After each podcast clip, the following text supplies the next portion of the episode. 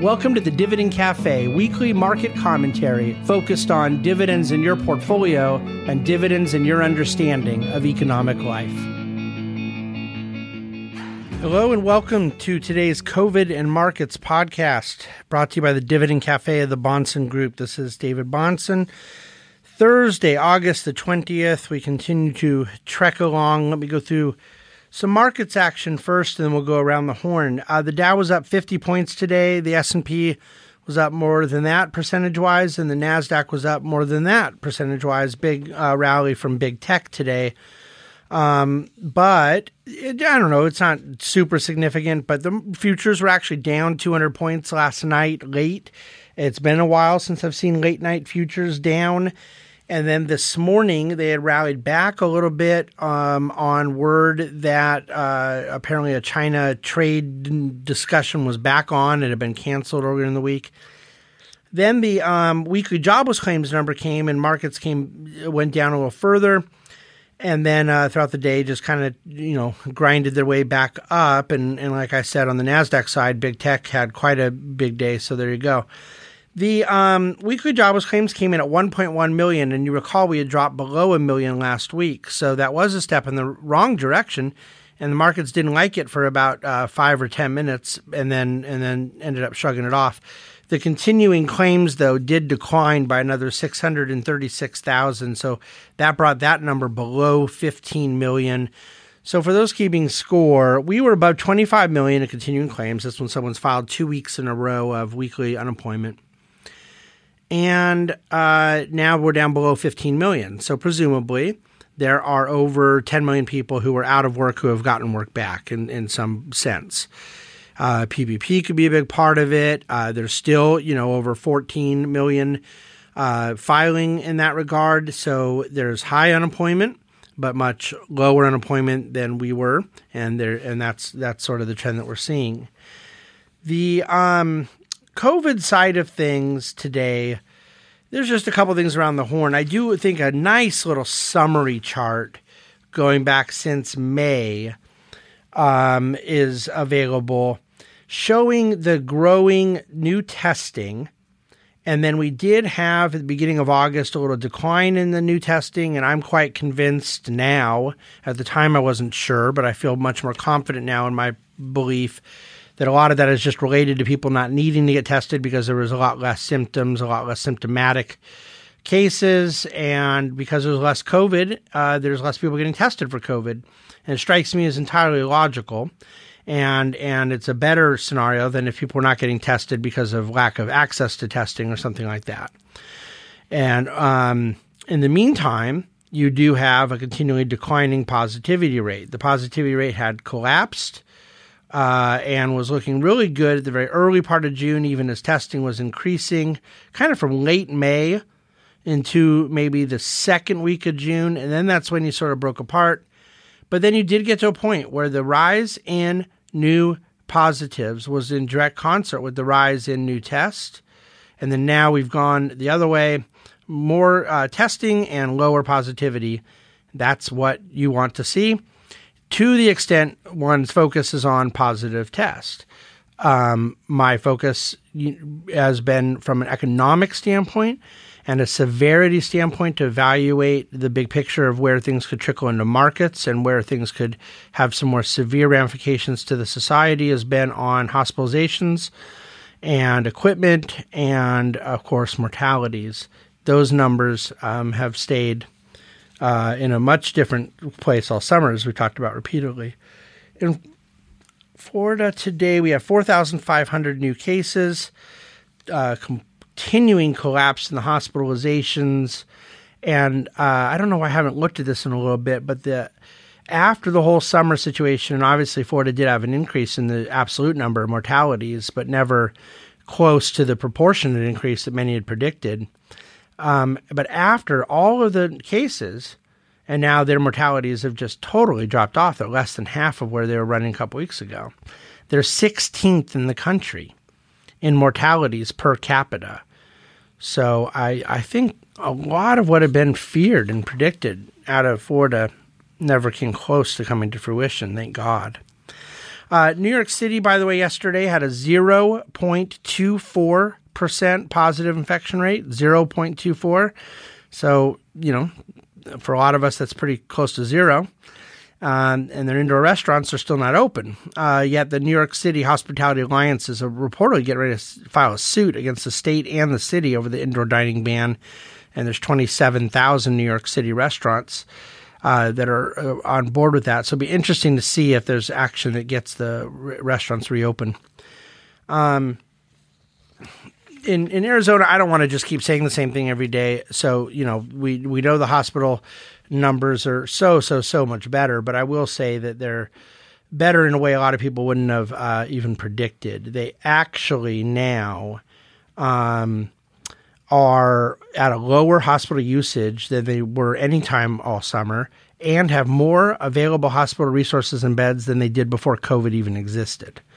So their management of hospital resources has just been something to behold. When we come into California, I'm going to start with Orange County, um, where the Bahnsen Group's headquarters are in Newport Beach. You have, uh, for the first time, all five of the metrics that are required are are uh, not only um, beat but beat substantially.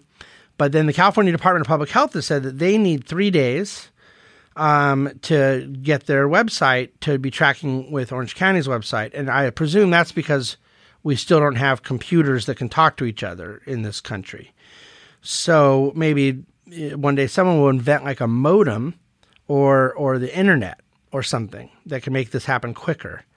But in the meantime, uh, California, uh, excuse me, Orange County's metrics um, should have started their clock and I know Riverside County has reached out, and Governor Newsom gave a press conference yesterday. I was somewhat encouraged by that. It does sound as if he is realizing that uh, loosening some of these restrictions is going to start to be rather necessary.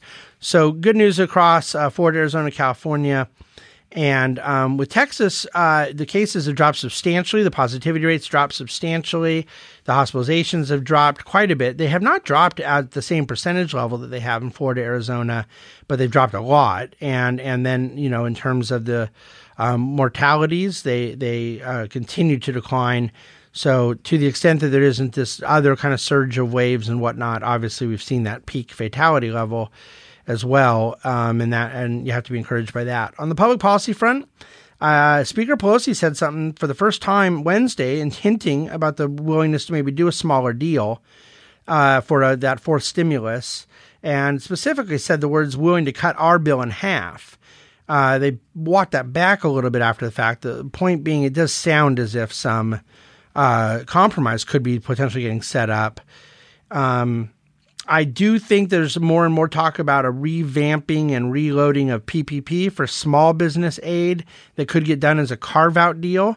I have a particular source who's big on the fact that this is being talked about behind the scenes. That would be very useful uh, from the small business side of things, even if they can't agree to state aid and, and so forth. And so um, I'm more and more of the opinion that this isn't over yet, that there could end up still being a deal, but it probably could end up being a skinny deal or a carve out deal, not a massive one. And and uh, part of that may be that Democrats think that if they're going to win well in November, they can get a bigger one later.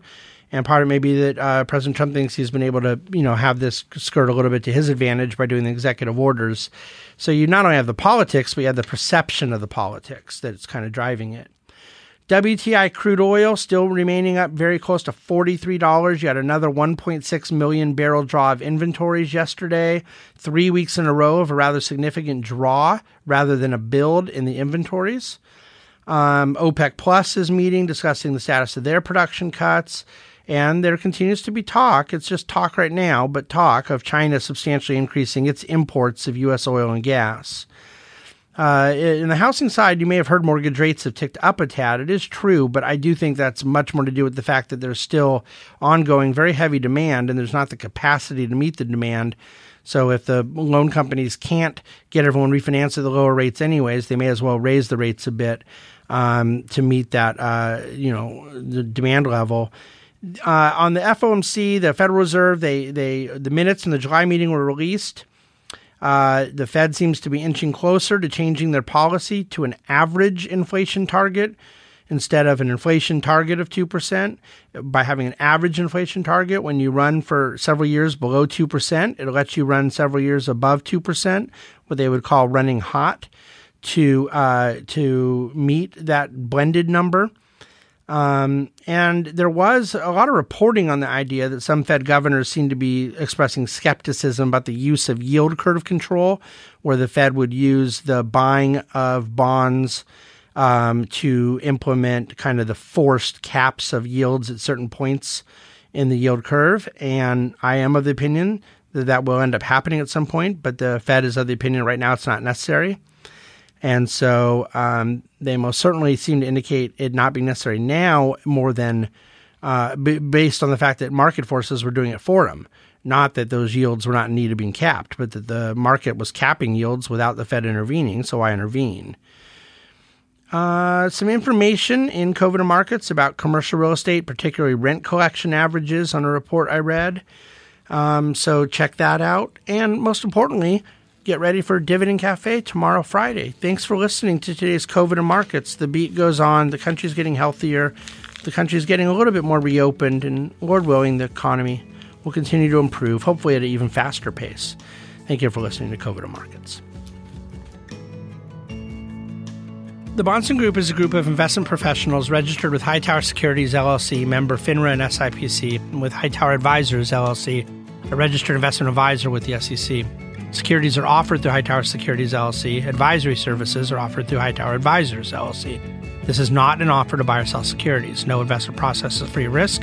There is no guarantee that the investment process or investment opportunities referenced herein will be profitable. Past performance is not indicative of current or future performance and is not a guarantee. The investment opportunities referenced herein may not be suitable for all investors. All data and information referenced herein are from sources believed to be reliable any opinions, news, research, analyses, prices, or other information contained in this research is provided as general market commentary and does not constitute investment advice. The Bahnsen Group and Hightower shall not in any way be liable for claims and make no expressed or implied representations or warranties as to the accuracy or completeness of the data and other information, or for statements or errors contained in or omissions from the obtained data and information referenced herein. The data and information are provided as of the date referenced. Such data and information are subject to change without notice. This document was created for informational purposes only. The opinions expressed are solely those of the Bahnsen Group and do not represent those of Hightower Advisors LLC or any of its affiliates. Hightower Advisors do not provide tax or legal advice. This material was not intended or written to be used or presented to any entity as tax advice or tax information. Tax laws vary based on the client's individual circumstances and can change at any time without notice. Clients are urged to consult their tax or legal advisor for any related questions.